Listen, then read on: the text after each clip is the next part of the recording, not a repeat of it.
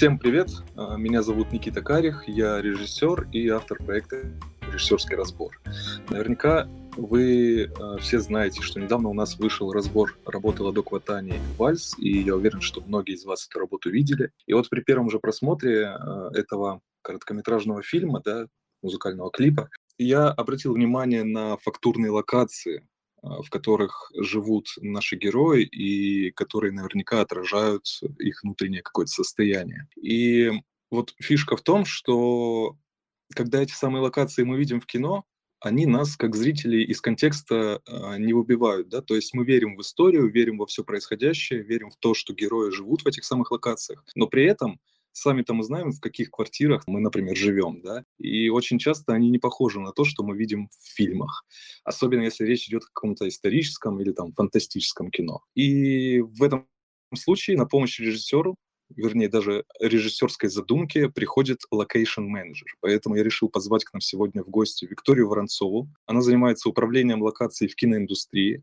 является основательницей и CEO location агентства «Бабушка Pro» и соосновательницей нейросетевой платформы по поиску локаций YouScouts. Об этом мы поговорим отдельно, мне очень интересно узнать, что это вообще такое. Также не могу не отметить, что Виктория имеет колоссальный опыт работы в индустрии, в ее послужном списке и «Дневной дозор», и сериал «Физрук», и даже «Елки», и огромное количество других фильмов и рекламных роликов. В общем, в экспертности нашей сегодняшней гости сомневаться не приходится. Виктория, здравствуйте. Да, здравствуйте, Никита. Еще раз тоже представлюсь, я Виктория Воронцова.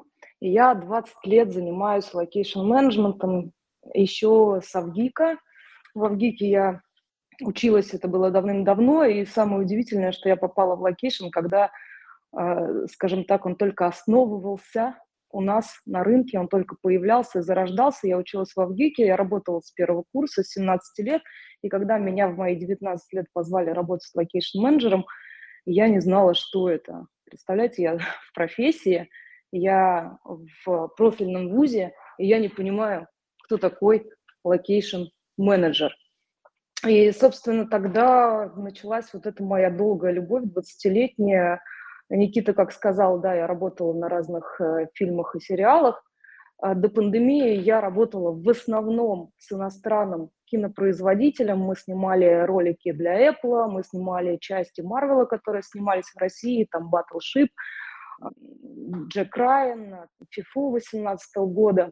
Ну, в общем, мы делали в основном международку и рекламные ролики здесь на рынке. То есть мы в основном занимались и международкой, и коротким производством. Такие э, как, сериалы, как «Физрук», это некоторая случайность. Иногда мы брали интересные, увлекательные проекты. Но сейчас э, я крайне заинтересована вообще в развитии российского кинематографа. Поэтому с радостью сейчас э, включаюсь в одно, пока не могу сказать, как называется кино, но оно историческое. И это немножечко про меня. Я уже кратенько рассказала, да, как становилась профессия, а что было до того и почему я, профильная студентка, не знала, кто это такой location менеджер. Занимался location -ом художник. Можно объектом. перебью на секунду? Давай э, сначала определимся, вот на кого училась ты в ВГИКе вообще? Я на продюсера. Продюсер? Продюсера училась. Угу, угу. Угу. Я мечтала быть режиссером, она училась на продюсерском факультете. Это был такой некий компромисс между желаниями родителей – чтобы я была там экономистом, бухгалтером.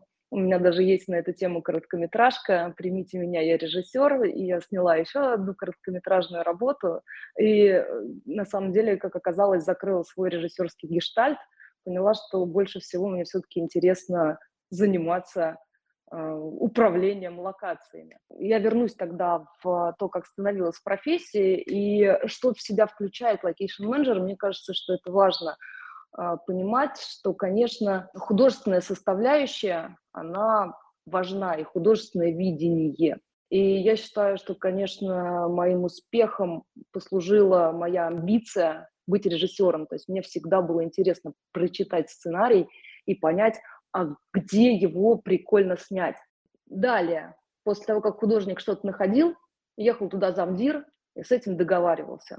И вот location менеджер в себе объединил некое такое вот искать объекты и договариваться. Но все-таки мы опираемся здесь на голливудский опыт, и у них в этой профессии, у них на фильме, если вы посмотрите, даже я недавно смотрела «Аватары», там списки, где практически все графика, у них списки что-то около семи location-менеджеров, чтобы вы понимали, что на самом деле сейчас этот рынок развивается и растет, и стали появляться агентства. Вот мое агентство, как агентство э, становилось э, пять лет назад, мы назвали себя агентством, так мы были командой. Все-таки есть некое разделение на скаутов, которые ищут классные, интересные места, и на людей, которые это грамотно организуют, а еще людей, которые это согласовывают со всякими госорганами, да, это некий такой GR-отдел у нас э, представляет данную часть.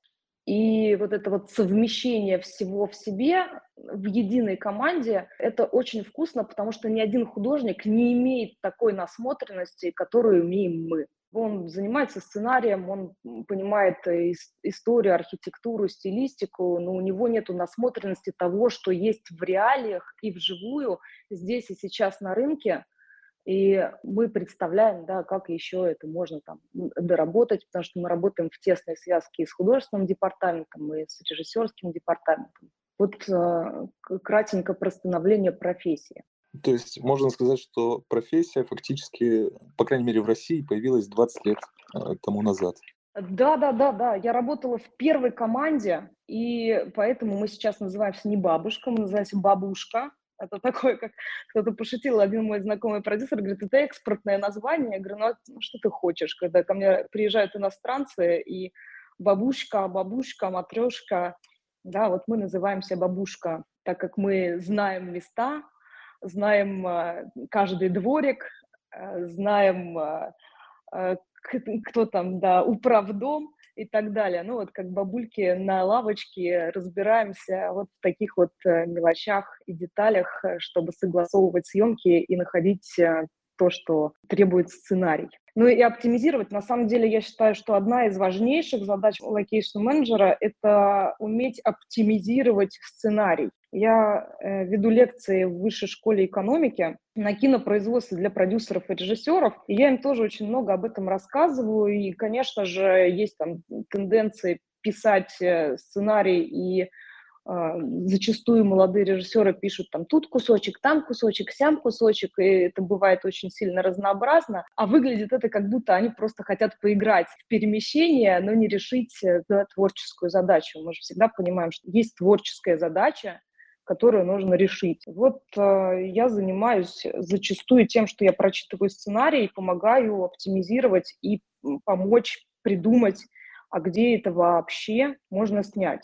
У меня были прям ну, живые реальные кейсы на кино, когда режиссер упирался, что ему нужны рельсы и железная дорога. Мы понимаем прекрасно, что организация съемки на железной дороге – это такой сложный и дорогостоящий процесс. Суть э, данной сцены была показать какую-то запутанность, э, заблужденность, когда герою тяжело, когда герой в замешательстве, он не понимает, куда идти.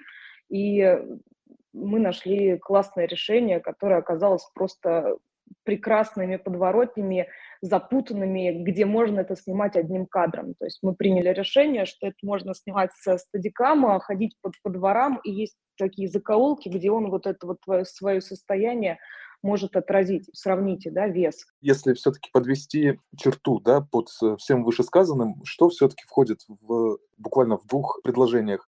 Что входит в обязанности location менеджера, чем он занимается? Как бы ты сказала, объяснила это человеку, который только начинает свое знакомство с киноиндустрией, который совершенно не представляет о том, что вообще в принципе такая профессия э, может существовать. Location менеджер это человек, который придумывает, где вкусно снять и реализовать творческую задачу, и занимается полной организацией данных мест. Если у нас есть молодые продюсеры, то э, зачастую, конечно же, многие занимаются всем и сразу. И когда я вот училась во ВГИКе и профильно работала, я на самом деле делала функции location менеджера, просто я об этом знала. И есть разный вид, конечно, location-менеджеров, ну, там, найти дом, да, или сорганизовать кино, да, найти дом под ролик или сорганизовать кино а, большое. И это совершенно большие разницы. Поэтому location-менеджер – это человек с большой насмотренностью и с крутыми админ-ресурсами. Вот так, если коротко. Мне вот всегда было интересно, как люди выбирают такие профессии, как там второй режиссер, а, кастинг-директор, тот же самый location-менеджер, потому что, ну, объективно для людей, которые никак не связаны со сферой кино, названия этих профессий ни о чем не говорят. Все знают там режиссера, он снимает кино, значит, он там самый крутой, и вот все, я хочу быть режиссером, да, там, или оператором, например. Но вот location менеджер это достаточно такая узконаправленная специальность, о которой вот, собственно, далеко не все знают, поэтому мой следующий вопрос связан как раз с тем, как становятся location-менеджерами. Ты отчасти на него уже ответила, но все-таки вот, э, может быть, ты еще какие-то знаешь э, примеры людей, которые пришли извне, ну, из каких-то других профессий. Нужно ли вообще где-то учиться на эту профессию? И есть ли какие-то вот, помимо вышки, какие-то курсы, что-то вот, где, где можно освоить вообще эту профессию? Я тебе расскажу про свою любовь почему мне все-таки нравится этим заниматься, но начну я с некого ответа на вопрос, а кто вообще этим занимается, учитывая, что все-таки мы проходим сейчас этап становления данной профессии, и стали появляться курсы, их прям каких-то таких конкретных, надежных, проверенных нет. Ну, кто-то там записал что-то, потому что мы сами еще становимся, да, как location-менеджеры, определяем, а что это такое и кто это, и какие у нас права. Поэтому про образование, кто сюда приходит?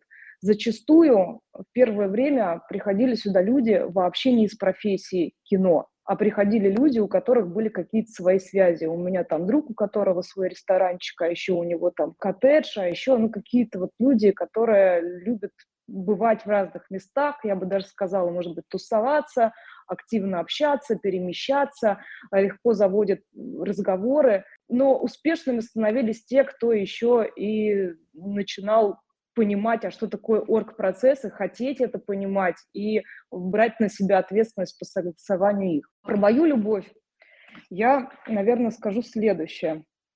Я работала в Авгике директором на учебной киностудии. Я снимала короткометражные дипломные работы, государственные заказы мы принимали там на этой учебной киностудии. И вдруг меня неожиданно позвали заниматься location ом. Вот буквально там через два года меня схантили оттуда, и, и я помню, что я, я просто офигела от счастья потому что мне не надо, я как директор, я сидела в кабинете, это еще госорганизация, я сидела там в кабинете, я писала эти сметы, да, я там с кем-то созванивалась, там говорила художнику, слушай, вот это вроде место может быть, давай съезди и так далее. А тут я езжу, я перемещаюсь, я общаюсь с разными серьезными дядьками. Я помню, я как-то сидела в кабинете а, какого-то высокопоставленного там дяденьки, военно-начальника, и он говорил, я вообще фигею с того, как ты круто ведешь переговоры.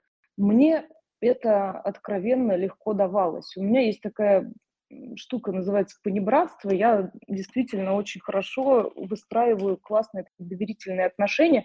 При этом у меня есть крутые там орг, э, орг способности, и мне удавалось это качественно организовать. И поэтому я не просто классно разговаривала, но еще и классно организовывала, а далее мне удалось это экстраполировать на э, команду. Я занималась там обучением своей команды, я брала людей. Сначала я растила из себя клона, но в какой-то момент я поняла, что есть те, кто классно ищет и тусуется, и зачастую эти люди ну, не очень круто организовывают.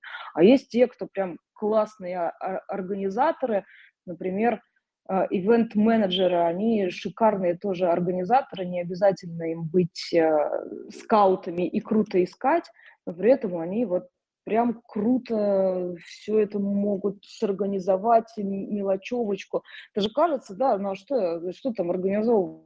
Же организовывать. Вот есть у меня такой классный пример, когда мы закрывали Тверскую улицу. Сейчас, к сожалению, таким баловством очень сложно заниматься. Это, конечно, возможно, но в основном возможно только под кино. Ну, тогда мы снимали рекламный ролик, И я строила всю команду, потому что здесь рулила площадкой не второй режиссер, а рулила площадкой я. Я говорила, в какой момент все игровые машины должны выстроиться.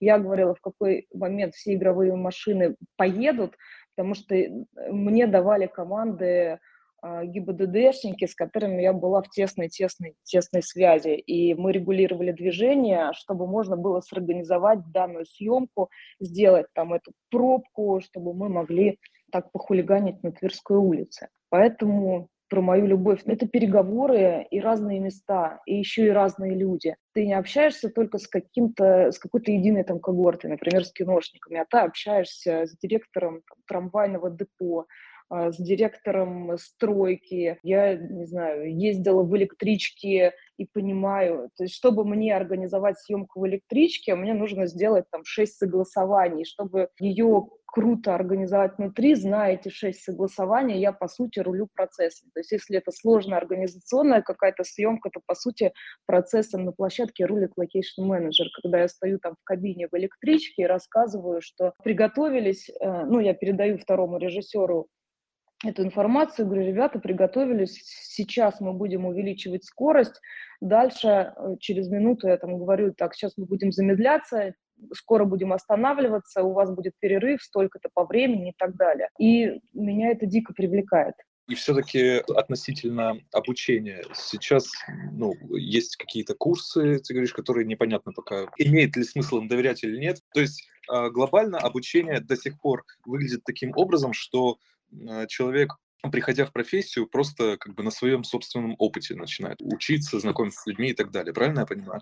Такой, конечно, он прям ставящий меня в тупик вопрос. Э, мы писали курс для высшей школы экономики накануне 24 февраля прошлого года, и курс подвис э, по определенным обстоятельствам. Я честно верю, что мы запустим. Я не уверена, что мы его теперь будем запускать с вышкой, потому что сейчас этот курс хочет РАНХиГС, это э, Институт государственной связи, потому что location менеджмент тесно связан с э, развитием регионов, но я готова сделать небольшую подборочку, небольшую, потому что просто ее много нету, и сказать, ну вот где здесь и сейчас, я там общалась с разными ребятами, есть, ну там, более-менее проверенные люди из профессии, которые, ну, какой-то опыт могут передать. А так профессия передается, как и многое в кино, это, это называется, да, непотизм, это привел своего товарища. То есть зацепиться за какого-то профессионала и обучаться, будучи его подмастерьем. Сейчас это, наверное, пока основной метод, но я очень надеюсь, что мы запустим курс. Я вырастила не одно поколение location-менеджеров, которые даже работают самостоятельно. Для меня, как для предпринимателя, это адская боль, я клянусь. Э, я только, я только недавно стала пересматривать э, вообще процессы, потому что я растила из себя себя, и у меня очень получалось. То есть самые успешные уходили, представляете, какая это боль для предпринимателя, ты растишь там, вкладываешь всю душу, и он вырастает, и он говорит, а теперь я могу сам, спасибо, до свидания.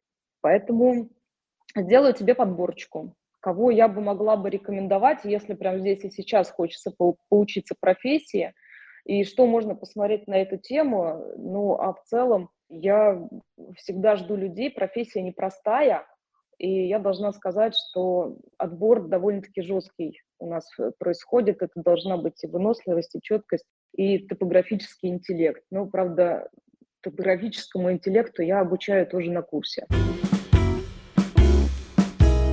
говорил, что личные связи так или иначе влияли, ну, по крайней мере, раньше на договоренности с теми или иными локациями. Насколько сейчас это актуально? Вот даже на сайте «Бабушка» размещена информация о том, что вы сотрудничаете там со всякими городскими структурами. И вот в 23 году это сотрудничество осуществляется все еще по каким-то личным знакомствам или уже существуют какие-то официальные запросы, документы и так далее? Слушай, я в свое время расшивала узкое горлышко у некой такой структуры, которая называется Гормост. Они не знали, как работать с киношниками, они не могли выдержать наши сроки. Сейчас я занимаюсь примерно таким же с э, объектами культурного наследия. То есть там есть узкое горлышко, они нам очень долго отвечают. Это, кстати, была одна из причин, по которой я пошла учиться в РАМХИКС, в Институт государственной связи. Запрос у города есть конкретных путей, вот так вот идешь и делаешь вот так вот, а, становится все больше, но есть, конечно, определенные ходы, каналы, которые знаем мы для того, чтобы это решалось быстрее. Но я точно могу сказать, что ну, Москва уж точно заинтересована, да и вообще страна заинтересована в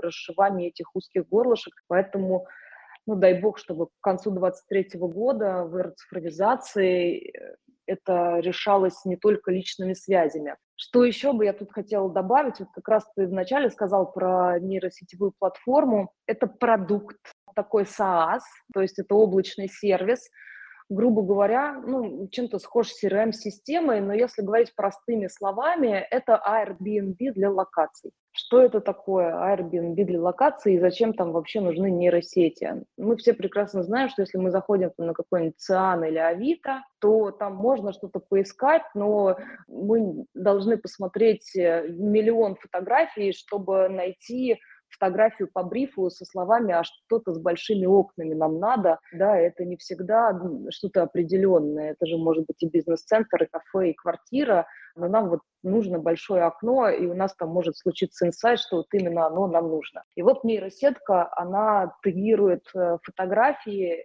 э, и проставляет то есть там есть категории, это что это, бизнес-центры, жилые дома или это аэропорты. Это категории и подкатегории там, ну, более умельченные, конкретно э, не жилые пространства, а конкретно там, не знаю, дома, конкретно квартиры. И есть теги, это светлая кухня, высокий потолок, большие окна. Вот это вот размечает уже нейросетка. Поэтому личные связи в поисках каких-то подобного плана объектов все меньше и меньше имеют значение. То есть вот эти ребята, которые а, вот у Васьки ресторан, а у Петьки там свой дом, они теряют свой вес э, ежедневно, это, это наблюдается. И пока что еще остается вес в джиаре, именно в организации сложных съемок. Здесь э, город предлагает кинокомиссию, и для кинопроектов это более-менее что-то такое вот подходящее. Но мы имеем свой вес по одной простой причине, что как мы чувствуем, ну, мы знаем, как только меняется структура, мы сразу же находим туда короткий путь. И здесь не всегда тебе нужно там Василию Ивановичу позвонить, а важно просто понимать, как составлять эти документы, потому что все-таки госструктура – это определенная бюрократическая система, и когда они меняют, они правда идут нам всячески навстречу, насколько это возможно. Когда они меняют что-то там у себя, нужно вовремя разобраться, а как это делать.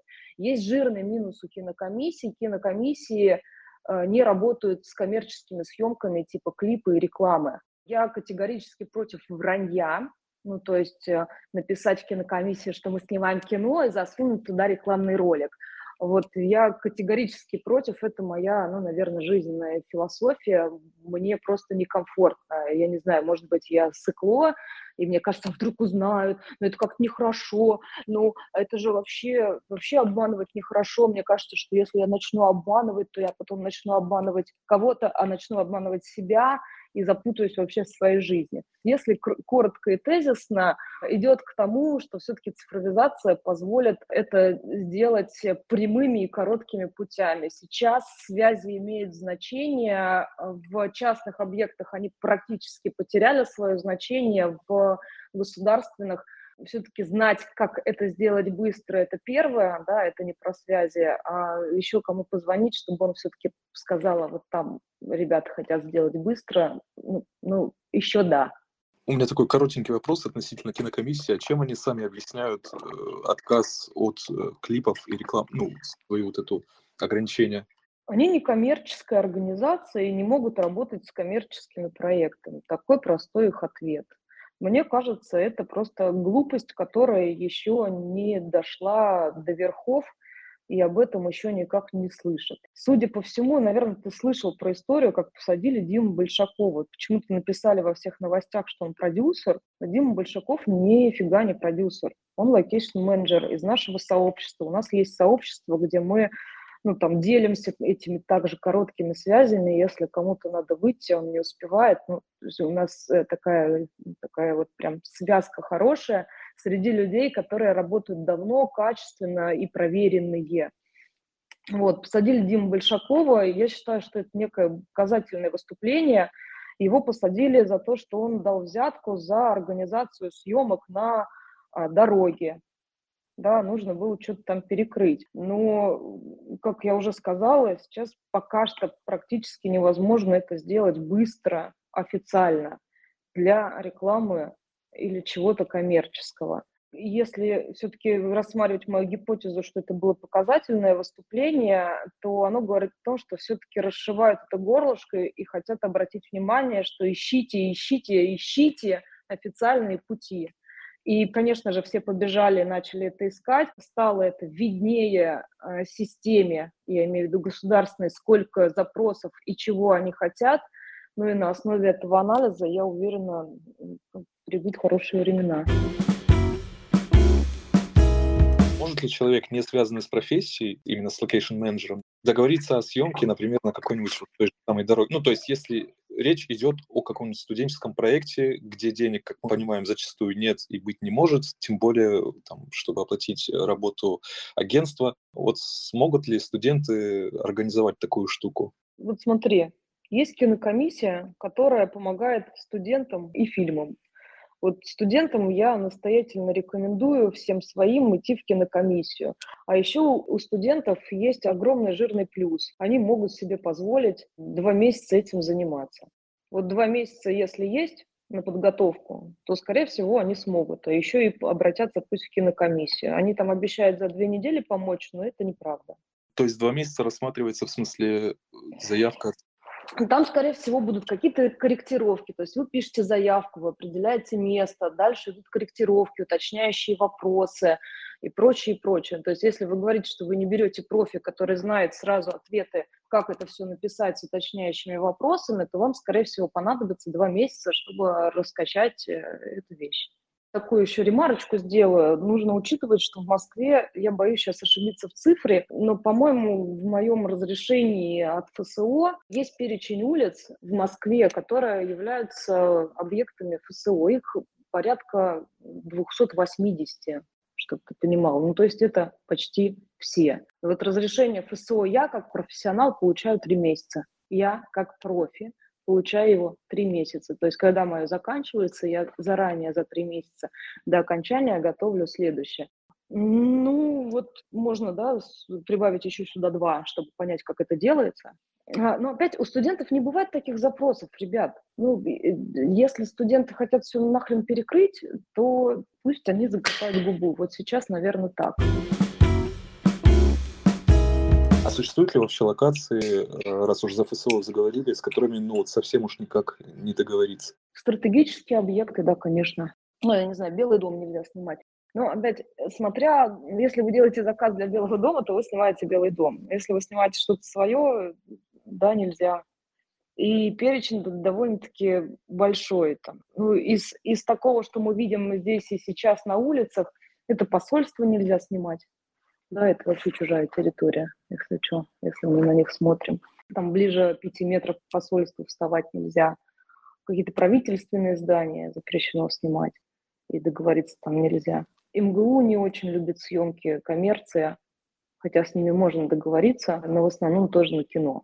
Мосты являются стратегическими объектами. Всякие испытательные базы самолетные и не только. Там, где проводятся научные исследования, никто не будет пускать во внутрянку. Я не сталкивалась, за 20 лет я не сталкивалась вот с тем, что как-то вот прям уперлись кровь из именно это надо. А если именно это надо и уперлись, то здесь э, скорее это кино должно нести какую-то смысловую нагрузку, что именно это надо, и иметь, э, ну, скажем так, поддержку да, государственную, что государство тоже считает, что это надо, и тогда они туда пускают.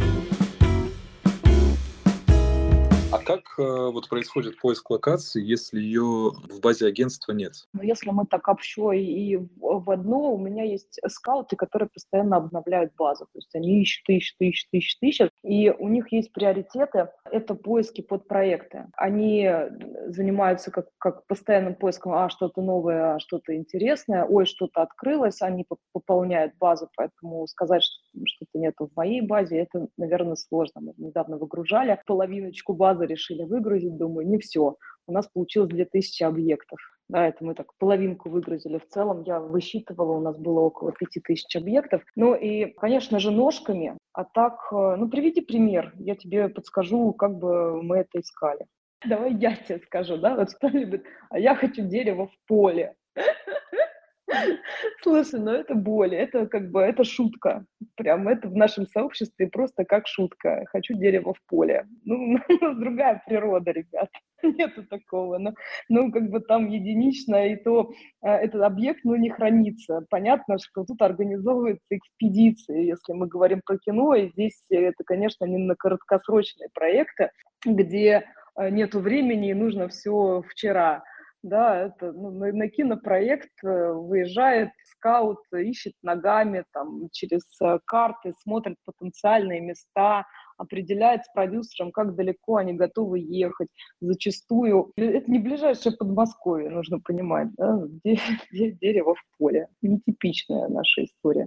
Я снимаю в основном продюсерские проекты. Лада Кватани это вначале привел, да, у него, конечно, режиссерские проекты. И здесь немножко другой подход, здесь более детальная работа скаута, она такая на атмосферная, на на вкусное, на атмосферное, но тоже он опытный товарищ.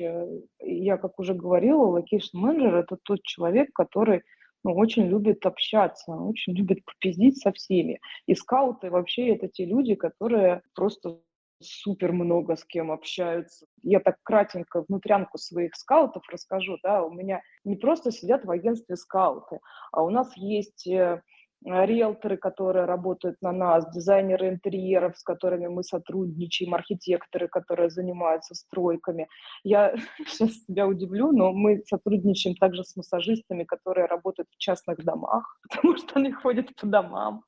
видят что-то интересное и могут общаться. Но как бы везде, где мы ищем, везде. И мы вот эти связи нарабатываем. Мы занимаемся тем, что мы постоянно нарабатываем связи. И когда у нас такое прилетает, мы как раз как в фильме «Елки» несколько рукопожатий Смотри, я сейчас поняла, что я немножечко схитрила про связи, но повторюсь, что платформа YouScouts, она позволяет не только location-менеджерам выкладывать свои объекты, но и тем интересующимся людям. А так как профессия развивается, и когда я приходила в, в детстве, скажем так, и говорила, здрасте, а я location-менеджер, мне говорили, кто лакей? Я говорю, ну, в какой-то степени, да, я тоже открываю двери, но вот я location-менеджер. А сейчас ты приходишь на объект, говорит, здравствуйте, а вы location-менеджер? Ну, то есть за 20 лет произошли изменения в головах. Мне все чаще приходят заявки, ой, у меня есть дом, мы хотим его к вам в базу. Ну, вот этого приходит все чаще и чаще и чаще. Люди узнают, люди перестают бояться, люди начинают понимать, и связи простраиваются легче. А платформа, помните, да, Airbnb, там же частники выкладывают. И я верю, что частники тоже будут выкладывать на эту платформу свои объекты, те, кто заинтересован в съемках. Я, конечно, все равно в основном предлагаю людям идти через агентство, ну, объектом по одной простой причине, потому что когда приходит ну, какой-то проект, у него есть задача снять свое, у него нет задачи сохранить локацию. И, может быть, слышали, да, мы больше не пускаем киношникам, они на все засрали, но они решали свои за- задачи, они хотели здесь снять. А у location менеджера есть задача не только здесь снять и удовлетворить потребности творческой группы и продюсерской, да, творческой продюсерской группы, а есть еще потребность сохранить объект в хорошем виде. Поэтому я рекомендую все же объектам обращаться в агентство, которые будут являться их гарантами на то, что у них все останется в сохранности. Если, не дай бог, что-то сломается, мы возмещаем, компенсируем, мы там договариваемся, подписываем документацию, все фиксируем, восстанавливаем и прочее, прочее, прочее. Но есть люди, которым сами интересно, они сидят, я не знаю, там, дочка или жена олигарха, и ей прикольно, она ничем не занимается, и у нее есть клининг, она любит покомандовать, и поэтому бывает, что выполняет функции вот этого location, э, ну, я бы сказала, даже не location менеджер на площадке, а все-таки location менеджер это человек, который разбирается еще и в кадре, а она сохраняет свой объект. Какое вот э, будущее у профессии location менеджера, как ты считаешь? Сможет ли его сместить, например, искусственный интеллект и, в частности, платформа YouScouts? В какой-то степени. Я думаю, что точно перекупы будут страдать очень сильно потому что можно будет смотреть там рейтинги, кто является location-менеджером, а кто не является location-менеджером. Когда люди размещают что-то свое для маленьких съемочек, конечно, это можно заменить искусственным интеллектом. Но когда нужна сильная организационная часть, мы понимаем, что на кино это просто много разных процессов завязано, и это делегирование, да, но никакой э, искусственный интеллект не договорится там с правительственным зданием в Казани, чем занималась я, да, когда как мы приезжали китайцы, мне надо было перекрывать там центральные площади разных городов России, но это не про искусственный интеллект, это уже мои орг-возможности, орг-способности. Так, наверное, и останется по-настоящему фраза «кто такой location менеджер?» Это тот, кто умеет сложные вещи соорганизовывать. А в плане поиска, думаю, в большой степени все-таки он, ну, может быть, не, не заменит, но поможет. Сейчас очень много продюсеров обращаются ко мне и говорят, мы у вас на сайте нашли, у меня абсолютно говносайт э, с базой, потому что это прототип этой платформы, которую я писала на свои деньги, он очень-очень был сложный, организованный, и я тогда не понимала, что для этого вообще-то надо привлекать инвестиции, я как-то инвестировала сама, и когда я вложила туда там больше миллиона, своих собственных денег и получила, я не знаю, 10% от того, что я имею, еще кучу багов, и мне вы стали выкручивать руки, я поняла, что у меня неправильные договоренности, и я вообще маленькая девочка и лохушка, и тут меня как бы а, обувают трогеры. Я впала в, некий, в некий депрессняк, а потом э, нашла крутейшее сообщество и партнера, который занимается бизнес-девелопментом, и он привлек инвестиции для того, чтобы мы могли реализовать вот эту вот часть. И она ну, как бы платформа родилась не просто так, а она родилась из моей производственной необходимости. Это сохранять объекты, сохранять контакты, чтобы это была и записная книжка, и фотографии. Там же на платформе есть менеджерская, позволяющая легко, да, ну, грубо говоря, практически, можно сказать, лайкать определенные объекты. Они будут попадать в подборки, выводиться одним кликом презентации, то есть там будут собираться папочки, это не какие-то отдельные ссылки, а там прям можно вести проекты, собирать свою команду как агентство, своих людей, своих скаутов, также собирать команду на конкретный проект, и режиссеры, операторы художники, продюсеры могут там вести переписку относительно каждого объекта, это сохраняется и сразу видно, к какому объекту это относится, ставить лайки, кто-то там поставил три звезды, кто-то пять, кто-то ничего, то есть какой-то ну, показывать среднеарифметическое. Artificial интеллект в данном случае, наверное, это больше про цифровизацию, автоматизацию и ну, вот нейросетки, которые помогают тегировать. Мы пока их учим, они работают, ну, должна сказать, не идеально, но мы их учим. Меня всегда интересовала, конечно, некая такая тема социальной ответственности. И вот у меня есть два момента, как мы эту социальную ответственность выполняем. Мы взяли себе модераторов на тегирование, которые проверяют, а правильно ли нейросетка сейчас затегировала. То есть сейчас еще в большей степени приходится перепроверять, где-то что-то менять. И вот мы взяли ребят с э, некими такими физическими ограничениями. А вторая соцответственность, она связана с названием «Бабушка». Мы сотрудничаем с одними ребятами, они занимаются социальным предпринимательством. Они берут людей пожилого возраста, и обучают их э, делать какие-то вещи, ну, там, из крупной вязки, потому что руки уже не так работают, глаза не так видят, и их обучают какие-то простые вещи, а, делать, на которые они способны. Они эти вещи продают, мы эти вещи покупаем. Я вот сейчас разрабатываю своего бренда авоськи. Мы эти авоськи дарим э, нашим клиентам. Вот вчера я провожала индийскую кинокомиссию, ребята приезжали на международный кинофестиваль, я их провожала, дарила им авоськи с э, тушенкой из медведя. Ну, мне кажется, я ответила про интеллект и все-таки про автоматизацию, но здесь давайте еще зададимся вопросом, а заменит ли искусственный интеллект кино? Вот если говорить про будущие профессии. Я уверена, что останутся больше профи, скаутинг больше перейдет именно на платформенную модель. Все люди, не имеющие профессию, не обладающие навыками этой профессии, могут выкладывать свои объекты, собирать базы. Они не, могут не быть при этом location-менеджерами, но иметь классную базу и тоже на ней там зарабатывать. Э, опять вернусь к массажисту он ни хрена не локейшн менеджер, ему не надо уходить из своей профессии, но он ходит по домам, он классно там с ними общается, эти дома готовы, согласны, и он, ну, по сути, является представителем объекта. Он не может оказать услугу, там, перекрытие дорог и прочее, но он может собрать э, свой пул объектов и выкладывать на платформе YouScouts. У меня вот остался как раз-таки последний вопрос такого практического характера. По каким критериям определить хорошего локейшн-менеджера? Давайте так, конечно, чем больше агентства и больший опыт, я считаю, что это жирный, жирный плюс, потому что есть э, опыт работы с э, разными масштабными съемками. А так смотреть по задачам. Смотреть вам за, по задачам больше нужен скаут, но смотрите тогда, сколько у него всяких там объектов. Это сложный вопросик, потому что, конечно, вот это вот еще история про перекупов мы 20 лет на рынке, и мы знаем, ну, если не напрямую, то через одно рукопожатие объекта, да, ну, то есть мы знаем прямых представителей, не, не скаута, который там позвонил Ваське, а Васька позвонил Петьке, а Петька позвонил Виктору Ивановичу, и вот появился объект, да, ну, тут надо понимать, сколько тут э, рук пожато, и, конечно же, все хотят за, за проделанную работу что-то заполучить, поэтому все-таки лучше обращаться в крупные места, где есть большие базы, есть понимание прямых выходов, а так смотреть.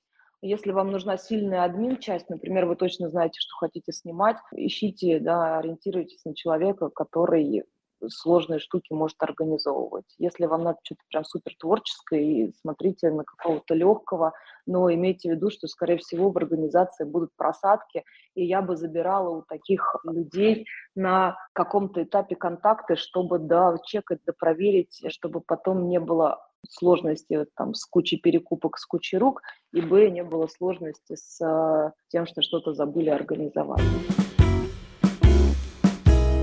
Что ж, спасибо большое за вопросы, за ответы, вернее, на заданные мне вопросы. У меня на этом все. Мы можем заканчивать. Спасибо большое, Виктория, а, за то, что нашли время и присоединились. Есть ли что сказать напоследок нашим слушателям? Может, какие-то пожелания или что-то? Снимайте классное кино, любите то, что вы делаете, делайте там классные посылы. Я считаю, что это вообще самое важное. Когда читаешь такой сценарий, думаешь, блин, класс. Когда читаешь что-нибудь тухленькое, я расстраиваюсь. Я, честно говоря, отказываюсь от таких проектов. Так что снимайте классное кино, мы с радостью вам поможем это делать. Классно. Класс, красиво сказал. Спасибо большое. Все, я тогда на этом с вами прощаюсь. Пока-пока. Пока. Спасибо.